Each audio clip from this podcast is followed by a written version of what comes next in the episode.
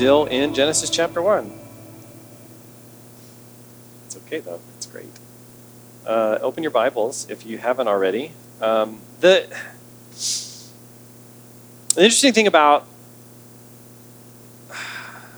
Christian history and journeying as a disciple of Jesus through a specific period in time is that depending on where you live along the last 2,000 years of church history, there are going to be different things that are going to be important for Christians to think about. And in a previous generation, we could read a verse like Genesis 1:27 so that that says so that God created man in his own image. He created him in the image of God. He created them male and female and everybody would just go like, "Well, yeah, duh."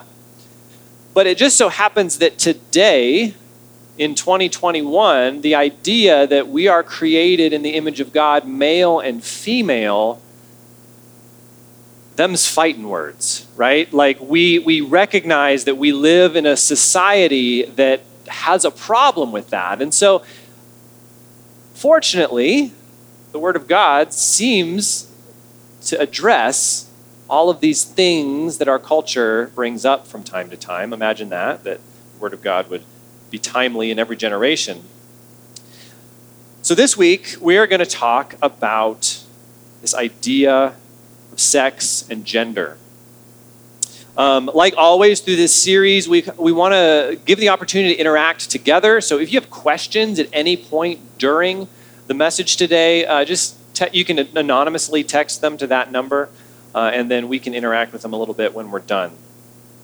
So we're going to focus on verse 27 in this uh, second half of day six of creation. God has created human beings. Last week we talked about the image of God and what that means. Next week, we're going to talk more about uh, what it means to, to rule and subdue and multiply and, and the implications of that.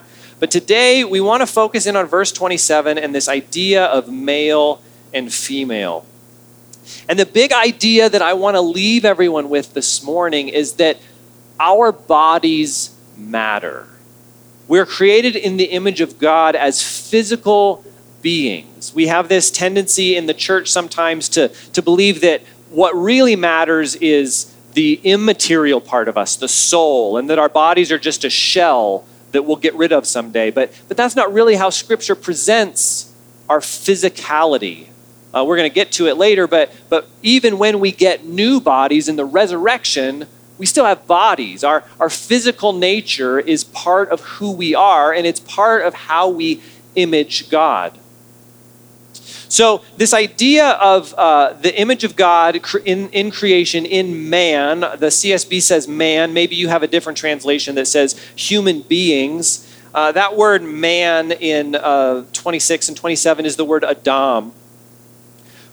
Think of that as a generic word for humanity. Um, later in chapter 2, it's going to be the first name of the first man. It's going to be Adam's name. But in chapter one, it's a broad term that talks about humanity in general. Man is created in the image of God. Man is created male and female. Humanity is created in the image of God. Humanity is created male and female. And remember, last week we said the image of God is the same word as an idol. So, so a, a, a, Baal worshiper or a Molech worshiper would set up a little statue of his God, which wasn't God for him, but represented God for him and contained somehow the purpose and power of God in some aspect. And you know, we false gods are false gods that way, but in Genesis we learned that human beings take the role of the idol in worship. We are images of God. We are representatives of God on the earth. That's one of the reasons why, when we read in Exodus that the people of Israel aren't supposed to make images of God, because there's already images of God, all of us. Marc Cortez writes The image of God is a declaration that God intended to create human persons to be the physical means through which he would manifest his own divine presence in the world. So we are co heirs, we are co regents, we are like um, viceroys, rulers of the kingdom of the world underneath the authority of God. And so God creates humanity male and female. God is a, is a spiritual being. God isn't a physical being. We see that in a lot of places in Scripture. And so he himself does not have a sex or a gender, but something about who God is gets expressed in the male and the female. The image of God is male and female. So, maleness and femaleness, in some sense, come out of who God is. And God self identifies himself as a he in Scripture, but we also see him use metaphors that lean into male characteristics as well as female characteristics. In Hosea 2, we read, God says, I will take you to be my wife forever. I will take you to be my wife in righteousness, justice, love, and compassion. I will take you to be my wife in faithfulness, and you will know the Lord. He's speaking of the people of Israel, and he's using the metaphors of a husband and a wife. And God says, In this metaphor, I am the husband, and I'm taking this nation as my wife. Throughout the prophets, God often uses this metaphor of himself as a loving husband to an unfaithful wife. But also in Isaiah 66, we read, As a mother comforts her son, so I will comfort you, and you will be comforted in Jerusalem. Again, God is speaking to the people, and he's using the metaphor of a mother's love for a child, and he's applying himself to the role of the mother.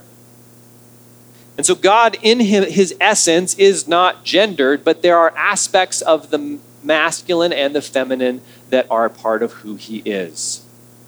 And in some sense, some way, we read in verse 27 that we are created male and female. Our sexed embodied nature is part of how we bear God's image. We've been talking about the functional creation, right? We've been got the, the, the people of Israel aren't so much asking, how did this get here? They're asking, what is this for? And we're not going to get into it today, but as soon as we get to verse 28, God tells humanity to be fruitful and multiply. And that's a command that's connected explicitly to our maleness and our femaleness. In one sense, our maleness and femaleness is the mechanism by which humanity fulfills the mandate to be fruitful and multiply. This is your function as image bearers, and this is how you will do it. This doesn't mean necessarily that every human being is only fulfilling their role as an image bearer through reproduction, but that our sexed natures are, as men and women, are tied to the image of God.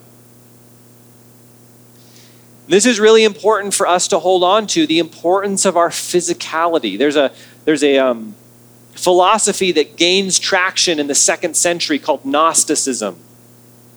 And Gnosticism teaches it's a branch of the early church that taught that the body was wicked, the body was evil, physical things were broken. And in order to truly pursue God, we needed to get as far away from the physical as possible and pursue spiritual things because physical things were lesser. And that's a distortion of what we understand in Scripture because in Scripture we see that our physical bodies matter to God. Listen to the Apostle Paul. He writes in 1 Corinthians Everything is permissible for me, but not everything is beneficial. Everything is permissible for me, but I will not be mastered by anything. Food is for the stomach, and the stomach for food, and God will do away with both of them. However, the body is not for sexual immorality, but for the Lord, and the Lord for the body. God raised up the Lord and will also raise us up by his power.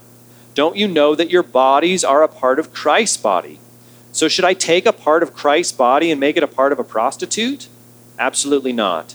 Don't you know that anyone joined to a prostitute is one body with her? For Scripture says the two will become one flesh.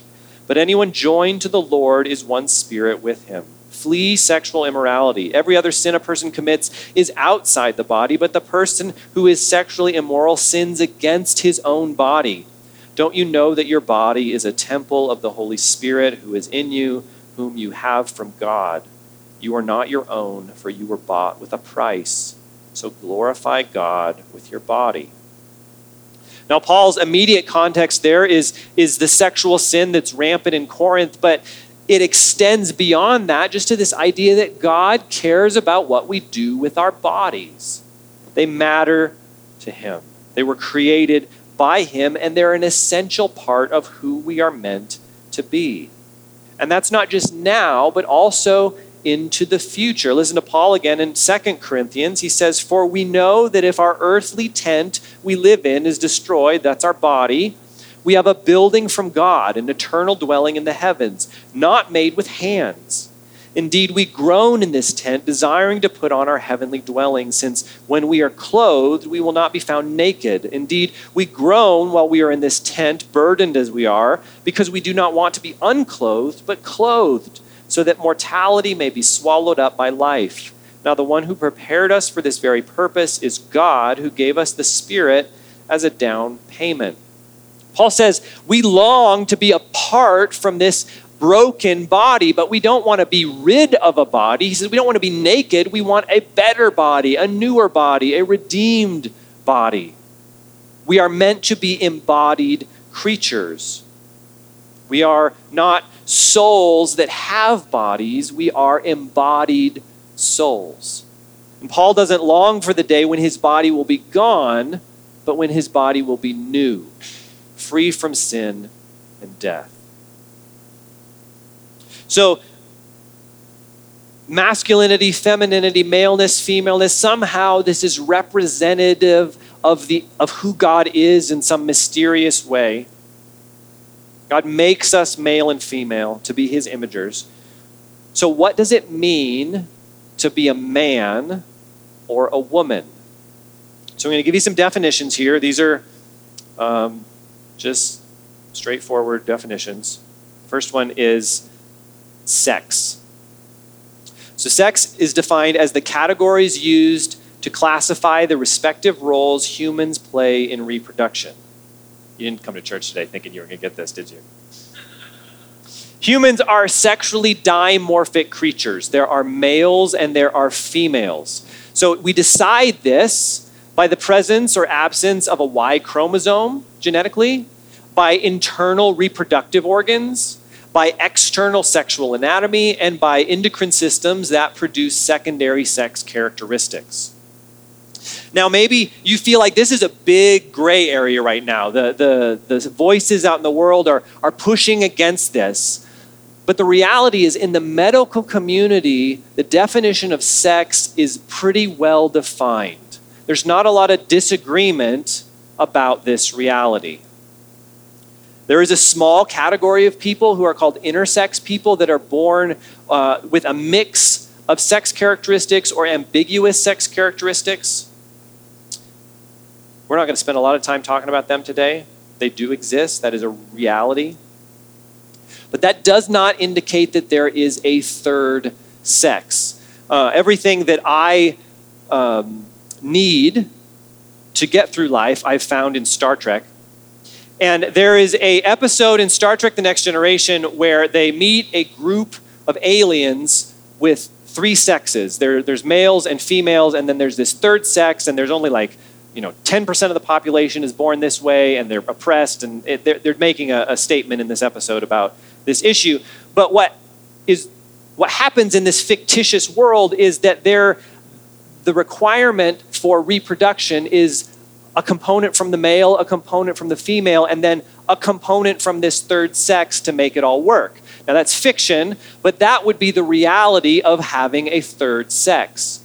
We don't have that in our species. If someone is born intersex, they contain characteristics of both of the two sexes. So humans are still sexually dimorphic in their makeup. The second definition is gender. Gender is the psychological, social, and cultural aspect of being male or female. Gender is how we think about ourselves as a sexed individual and how we act out our sexuality. Another definition gender role. This is the social and cultural aspects of being male or female, sometimes shorthanded as masculinity and femininity. Now, for a lot of us, there's, there's some weird cultural baggage surrounded with these ideas. Much of this is what we pick up as children. Um, we learn a lot about what it means to be a boy and what it means to be a girl when we're young. I, I asked my youngest daughter this week a bunch of questions about, about uh, different um, gender ideas. I said, you know, what colors do boys like and what colors do girls like? And she couldn't really come up with one. I guess that means that we've raised her a certain way. But she did say, I asked her, what, what's a boy job and what's a girl job? And she said, girls can be veterinarians. So, so there you go. But maybe we maybe we learned in school that like this is what boys are like and this is what girls are like and for some of us we didn't really fit neatly into those categories. Maybe maybe you're a girl that liked sports and you didn't know what to do with that or maybe you're a boy that didn't like sport. That was my story. And you, you fall outside the pre-approved spectrum of what's a boy thing and what's a girl thing and often in the schoolyard you're mocked and you're ridiculed, and we grow up with a lot of weird baggage surrounding that. But the reality is, a lot of the things that we believe about gender roles are completely arbitrary. Listen to this quote from the Ladies' Home Journal from 1918. Pink, being a more decided and stronger color, is more suitable for the boy, while blue, which is more delicate and dainty, is prettier for the girl. That's not how I perceive those two colors. But just a hundred years ago, they were completely different in the way they were perceived. Gender roles are based on generalities, not absolutes. For instance, in general, men are taller than women. But there are tall women and there are shorter men, and so you can't make a blanket statement about that based on a generality. The Bible has very little to say about gender stereotypes. Most of the commands of Scripture are directed at both men and women. Courage, strength, perseverance through suffering. Women, you are called to those things. Compassion, kindness, empathy. Men, you are called to those things. There are not feminine and masculine fruits of the Spirit. Unfortunately, in the church, we tend to lean into the stereotypes of our culture without even thinking about it. At men's retreats, we eat meat and we shoot guns. At women's retreats, we do crafts and we drink tea. And there's nothing wrong with that necessarily, but it's culture, not scripture, that informs those decisions. And oftentimes, and as a, a, church leader, one of the things I think about is if we have a men's retreat and we eat meat and shoot guns, who in our congregation who are men are going to be like, yeah, that's just not my thing? And we alienate people because we're so stereotypical. Preston Sprinkle writes stereotypes are descriptions of how many men and women behave, but they aren't biblical prescriptions for all. We need to make sure that we don't read cultural stereotypes into the text of Scripture and require men and women that don't fit those stereotypes to conform in order to be considered godly. What I do think the Bible is concerned about with regards to gender is that we present ourselves in a way in which our sex is understandable to others and that we shouldn't be ashamed about it. Remember, we're made in God's image, male and female, and we shouldn't feel shame over that.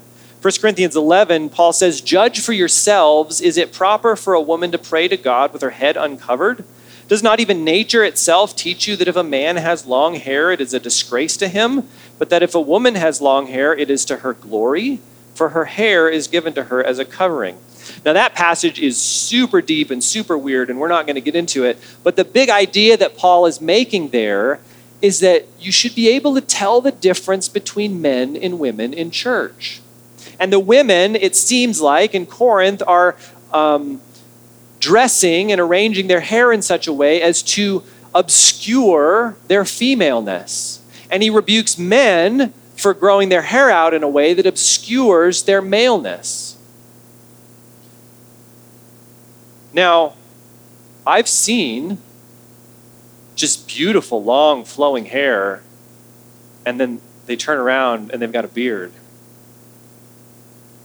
And I, I mean, it's, it's still a dude, right? we should be able to tell men and women apart. So, in our culture, what does that look like? It, it really depends. I mean, we don't, some churches, they, they have, uh, require women to wear head coverings because of, they take that verse in a straightforward, literal way. And generally, we don't do that because that's not our cultural context. Many women in this room have hair that would be considered short. Some of the guys in this room have hair that's considered long. I remember learning that, you know, when the Beatles got in trouble for growing their hair out and it was like this long, and it's like, what is wrong with you people? Like, it's not that long. But it all depends on the cultural context that we're in. Can women wear pants? I hope so, because many of you are. If you are intentionally trying to obscure your biological sex, if you're ashamed of who you are as a man or a woman, then there's a discontinuity between how you view yourself and how God views you as an image bearer. And I think that's what Scripture calls out that we are image bearers of God and we should not feel shame over who God made us to be. We're called to live out our maleness and our femaleness under the authority of God's word, which allows us to a great deal of diversity in how that maleness and femaleness is expressed. We should be very careful when we label cultural practices as masculine or feminine and bring shame on individuals that don't fit neatly into those categories. So now we're going to push a little farther into the controversy. What about people who are transgender? This is a, a big topic in our cultural discourse right now.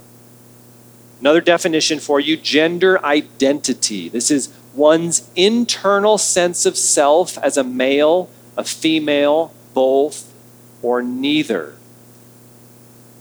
I am biologically male and I identify internally as male. That means I'm cisgender. You've probably heard that term. Cis means on the same side as. So my biological sex and my gender are in alignment. The word transgender means the opposite side as. A transgender individual, their biological sex and their internal sense of who they are as male or female are out of alignment. The word transgender is an umbrella term for the many ways in which people might experience and or present and express or live out their gender identities differently from people whose sense of gender identity is congruent with their biological sex. That's Mark Yarhouse again.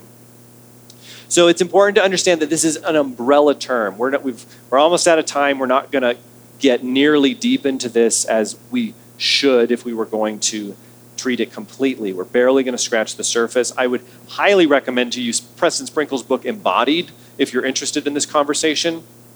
It's very helpful. This is a super complex issue.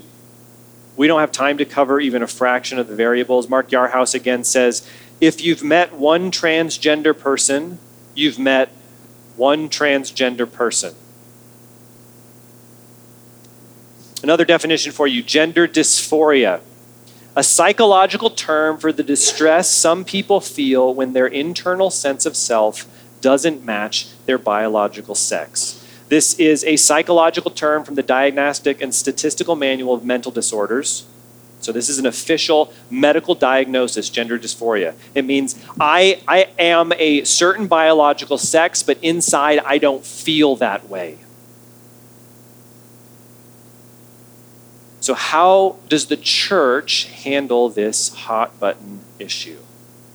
First of all, we go back to the image of God, right? Last week we said everyone is made in the image of God, and because uh, they simply exist as human beings, they are valuable and deserve to be loved and cared for and given grace to.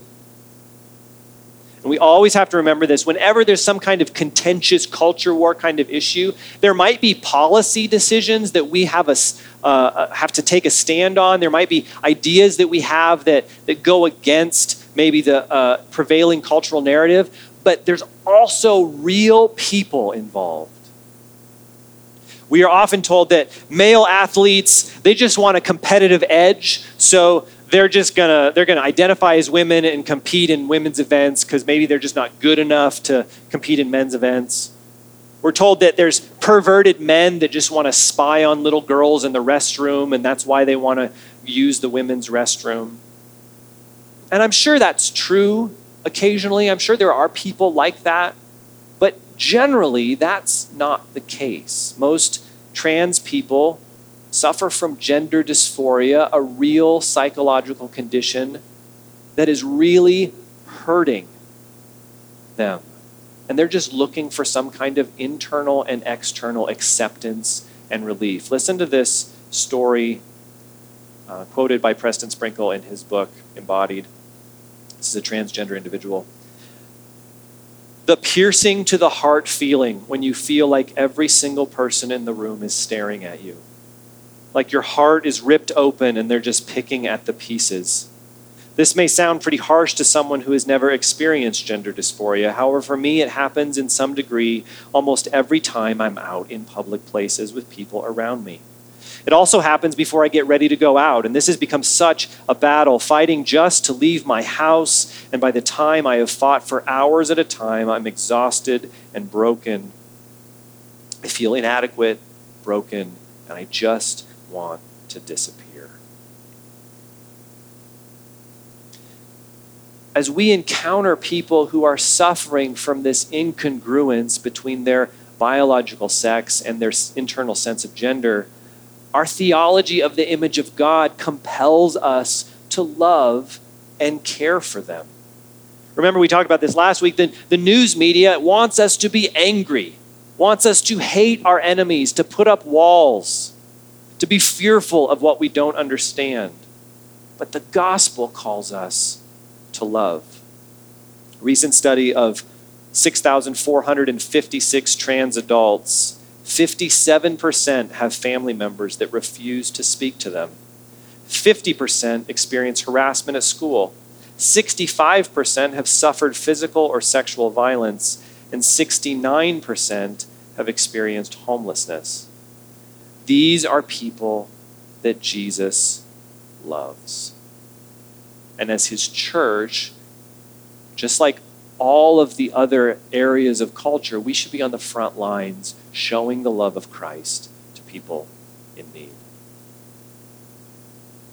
So, what about Christians that identify as trans? What if maybe you're in here today and, and you're a follower of Jesus? I don't know everyone, and, and it's possible that you you struggle with dysphoria. Maybe you've struggled with it quietly for your whole life and it's just something that lives below the surface and you feel like you can't talk about it and it's it's not okay.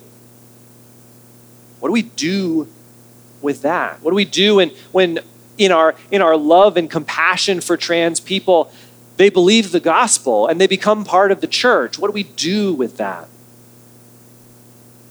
the goal of all of our discipleship as Christians is to be made into the image of Christ, to look more and more like the perfect image of God, who's Jesus. And that transformation is going to look different for all of us because we're all at different places and we're all working through different things. But because of our sexed embodiment and how it is tied to our identity as image bearers, part of the journey of becoming more fully human is embracing, embracing the divine image that God created us to be. And so, if you struggle with gender dysphoria today, or you know but somebody who does, that's a difficult calling. To come to a place th- to say that because of who Jesus is and because I trust in the promises of his renewing my mind, I am going to work towards finding alignment between my biological sex and my gender identity, my eternal self. It requires patience, grace, courage, conviction. It, it can't be done without the power of the Spirit of God. And if you're here today hearing this, I say that as a man who has never experienced that. But I also say that as part of a church community that wants to love and support and journey alongside of you. A church that wants to be there and help you wrestle with what it looks like to follow Jesus faithfully. Listen to this, these good words from the Apostle Paul. The first man was from the earth, a man of dust. The second man, Jesus, is from heaven. Like the man of dust, so are those who are of the dust. Like the man of heaven, so are those who are of heaven. And just as we have borne the image of the man of dust, we will also bear the image of the man of heaven. What I'm saying, brothers and sisters, is this flesh and blood cannot inherit the kingdom of God, nor can corruption inherit incorruption. Listen, I am telling you a mystery. We will not all fall asleep, but we will all be changed in a moment, in the twinkling of an eye, at the last trumpet. For the trumpet will sound, and the dead will be raised incorruptible, and we will be changed. For this corruptible body must be clothed with incorruptibility, and this mortal body must be clothed with immortality. No matter what it is inside you that is not working well, whether you experience gender dysphoria or a problem with lust or same sex attraction or just anger and rage or bitterness or whatever, we could list sins all day long. The ultimate hope that the good news of Jesus brings us one day is that we will be completely transformed, made new, with new bodies that are perfect in every way. And this is good news for all of us. Whether you seem to fit all the gender stereotypes the culture asks you to, or whether you find yourself totally out of place, cis, trans, no matter the Spirit of God can and will transform you into the image of His Son if you trust Him. And maybe you're not a Christian here this morning. Maybe, maybe you're just exploring faith. Maybe you came with a friend. And there's this, this part of you that you think, like, if only I could fix this thing, I would be made whole. Maybe it's an internal thing, maybe it's an external thing, maybe it's a financial thing, a job thing, a relationship thing, whatever it is. You think, if, if this thing weren't an issue, I would be good. But the truth is, is you and I, we don't have it in us. We don't have the ability to fix it. It goes too deep for us to heal. But Jesus does. Jesus can, and Jesus will if we trust him. We're made in the image of God, male and female. God's hope for us is that we would bear his image around the world, unashamed by who we have been made as. And as some of us struggle with that, church's role is to come alongside, support, build up, encourage, and walk with. So we're going to. Uh, do a couple questions. I already got one. Uh, so if you have any other questions, feel free to text them. This one is In relation to the Trinity, how accurate is it to consider, if at all, that the Holy Spirit is more of a feminine entity of the character of God, given that God has established himself as the Father and Jesus as the Son? Um, I, a lot. I, that, that's a pretty popular idea that the, the Holy Spirit is kind of the feminine part of God, and and that what that comes from is the the word spirit in the Bible is a feminine word. Greek and Hebrew are gendered languages. English doesn't really do that, but a lot of languages assign a gender to the words that they um, they use. But that's always pretty tricky because there's a lot of feminine words in Greek, like the word for sin that's a feminine word, so we could be like, well, that's why women are so bad because sin is a feminine word. Like, that doesn't make any sense. That's dumb.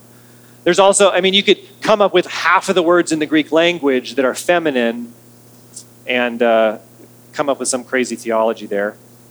Um, I also think, too, uh, we see Jesus doing a lot of things that culturally would have been considered feminine. I mean, to be a Roman man you were strong, you were abrasive, you didn't care for women, you lusted for women, and you didn't like children. That was the epitome of a Roman man. And Jesus is absolutely different than that, right? And so he pushes against masculine gender norms in his day.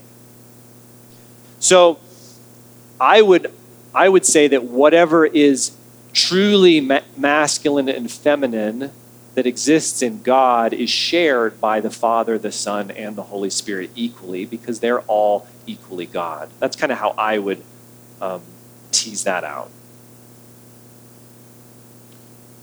What else we got?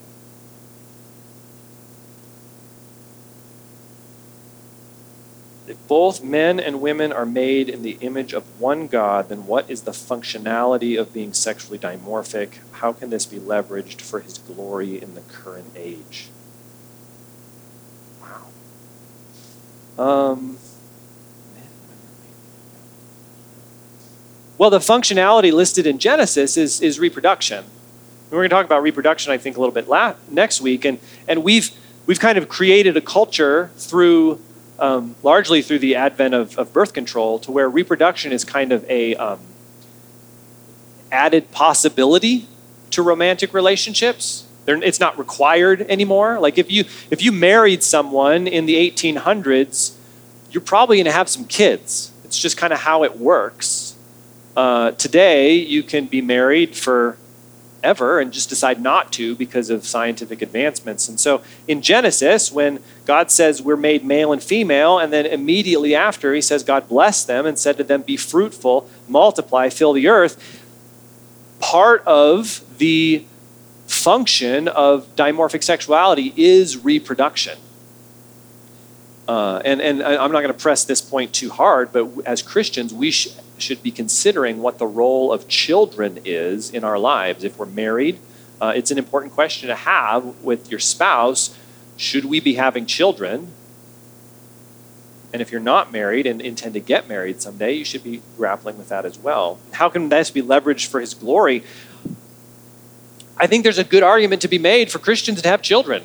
I think it's not the um, only way that the gospel progresses in the world. We should be telling our unsaved friends and neighbors and coworkers about Jesus and spreading the gospel that way, but creating a culture of family where children are brought into the world and raised to believe in Jesus is an important part of what it, of discipleship in the family and in the church. And and I think you can um, make a good argument from Scripture that Christians should at least have an awareness of what role bringing children into the world has in their discipleship. Let's see, what does this say? Claim today is that homosexuals and trans are born that way and therefore God intended it. Is there biblical backing for that argument?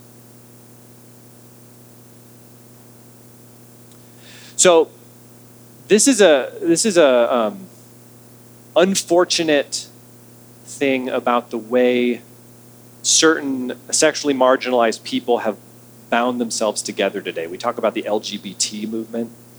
The T is, is a really different kind of thing.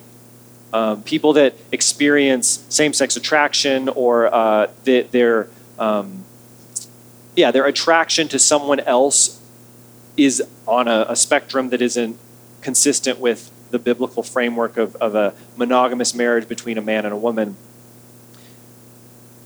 they're struggling with really deep, important things, and the church should be a place that's welcoming for gay and lesbian men and women. But trans folks are, are different. There's a, there's a different set of things going on there. Um, gender identity is a different kind of struggle. So that to say that, that, that those two things can be separated a little bit. Are individuals that identify this way born that way? Nobody knows. Right? We're, we're all, by the time we know anything about who we are, we've been shaped by our genetics and our families and a whole load of other outside factors. And so the, the search for the like genetic answer uh, for same sex attraction or, or things like that, it hasn't been super fruitful. I would say that we're born in a broken world. And whether you're born trans, whether you're born same sex attracted, whether you're born with a nasty temper, like all of those things come from the fact that we swim in a world mired in sin. We are sinners from birth. That's not to say that those things in and of themselves are sinful.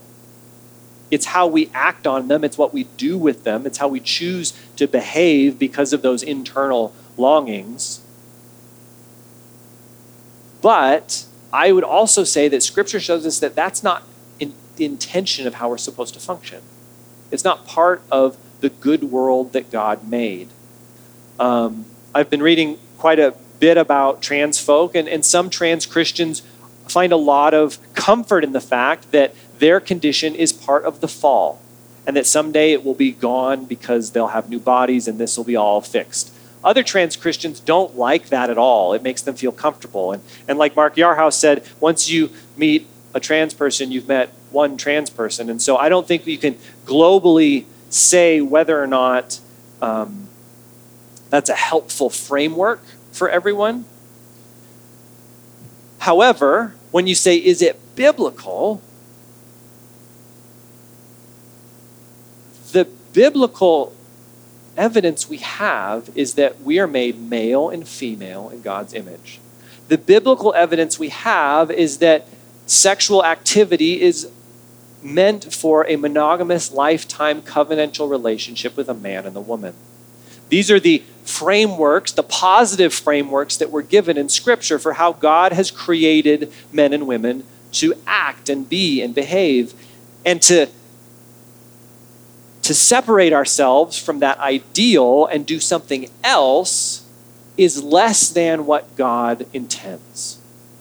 And in a great many cases, it becomes sinful activity. There are, there are a variety of passages that speak against same sex sexual relationships in Scripture because they go against the standard that God has set for sexual relationships.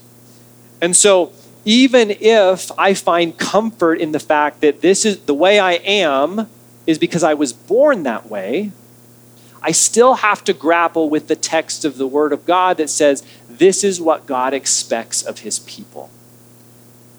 And I say that, and I want to say it carefully. I don't want to say it flippantly because it's really, really hard. Many of us will never understand how hard it is, myself included, for someone who feels completely out of place in their body. And the struggle that that is. And to tell someone who struggles that way that, well, that's bad and it's wrong and you need to fix it, like, it's not that easy. And that process, if, if someone wants to follow Jesus and pursue that process, it's a slow process. It is a long process, most likely. And for those of us that don't identify in those ways and, and can't really relate to that, we need to be filled with grace and compassion towards people who do. While at the same time holding to the truth that this is what God's standard is for men and women. And this is how He wants us to play that out in our lives. This is a heavy subject. Again, it wouldn't be a heavy subject 100 years ago. We would just read over this verse and keep going. But because of the cultural moment that we live in and all of the pushback that we're getting from a variety of places, I think it's important for us to think clearly about these things. And again, I barely scratched the surface here. Um, Preston Sprinkle's book, Embodied, is excellent. Um, it covers all the stuff we talked about and way more if you're interested in thinking more clearly about these categories and how to um, approach this conversation. These are good questions, you guys. We're going to take communion like we always do. I want to read you another verse. This is Romans 8. Paul says, We know that all things work together for the good of those who love God, who are called according to his purpose. For those he foreknew, he also predestined to be conformed to the image of his Son, so that he would be the firstborn among many brothers and sisters. And those he predestined, he also called. Those he called, he also justified. Those he justified, he also glorified.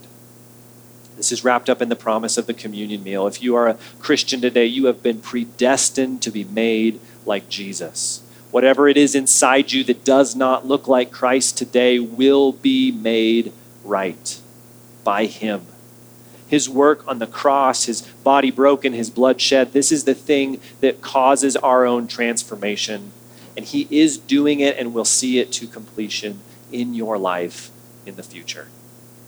And so, as we sing, the communion table's open. Come and grab the, the double cup with the bread on the bottom and the, the wine or the juice uh, on the top. Take it back to your seat and spend a few minutes with God. Spend a few minutes asking the Holy Spirit to show you what are the things that are out of congruence with who you've been made to be in your life. What are the areas that are just out of whack? And maybe they're big things that you wrestle with all the time. Maybe they're things that you hardly ever notice. But ask God to point those things out to you.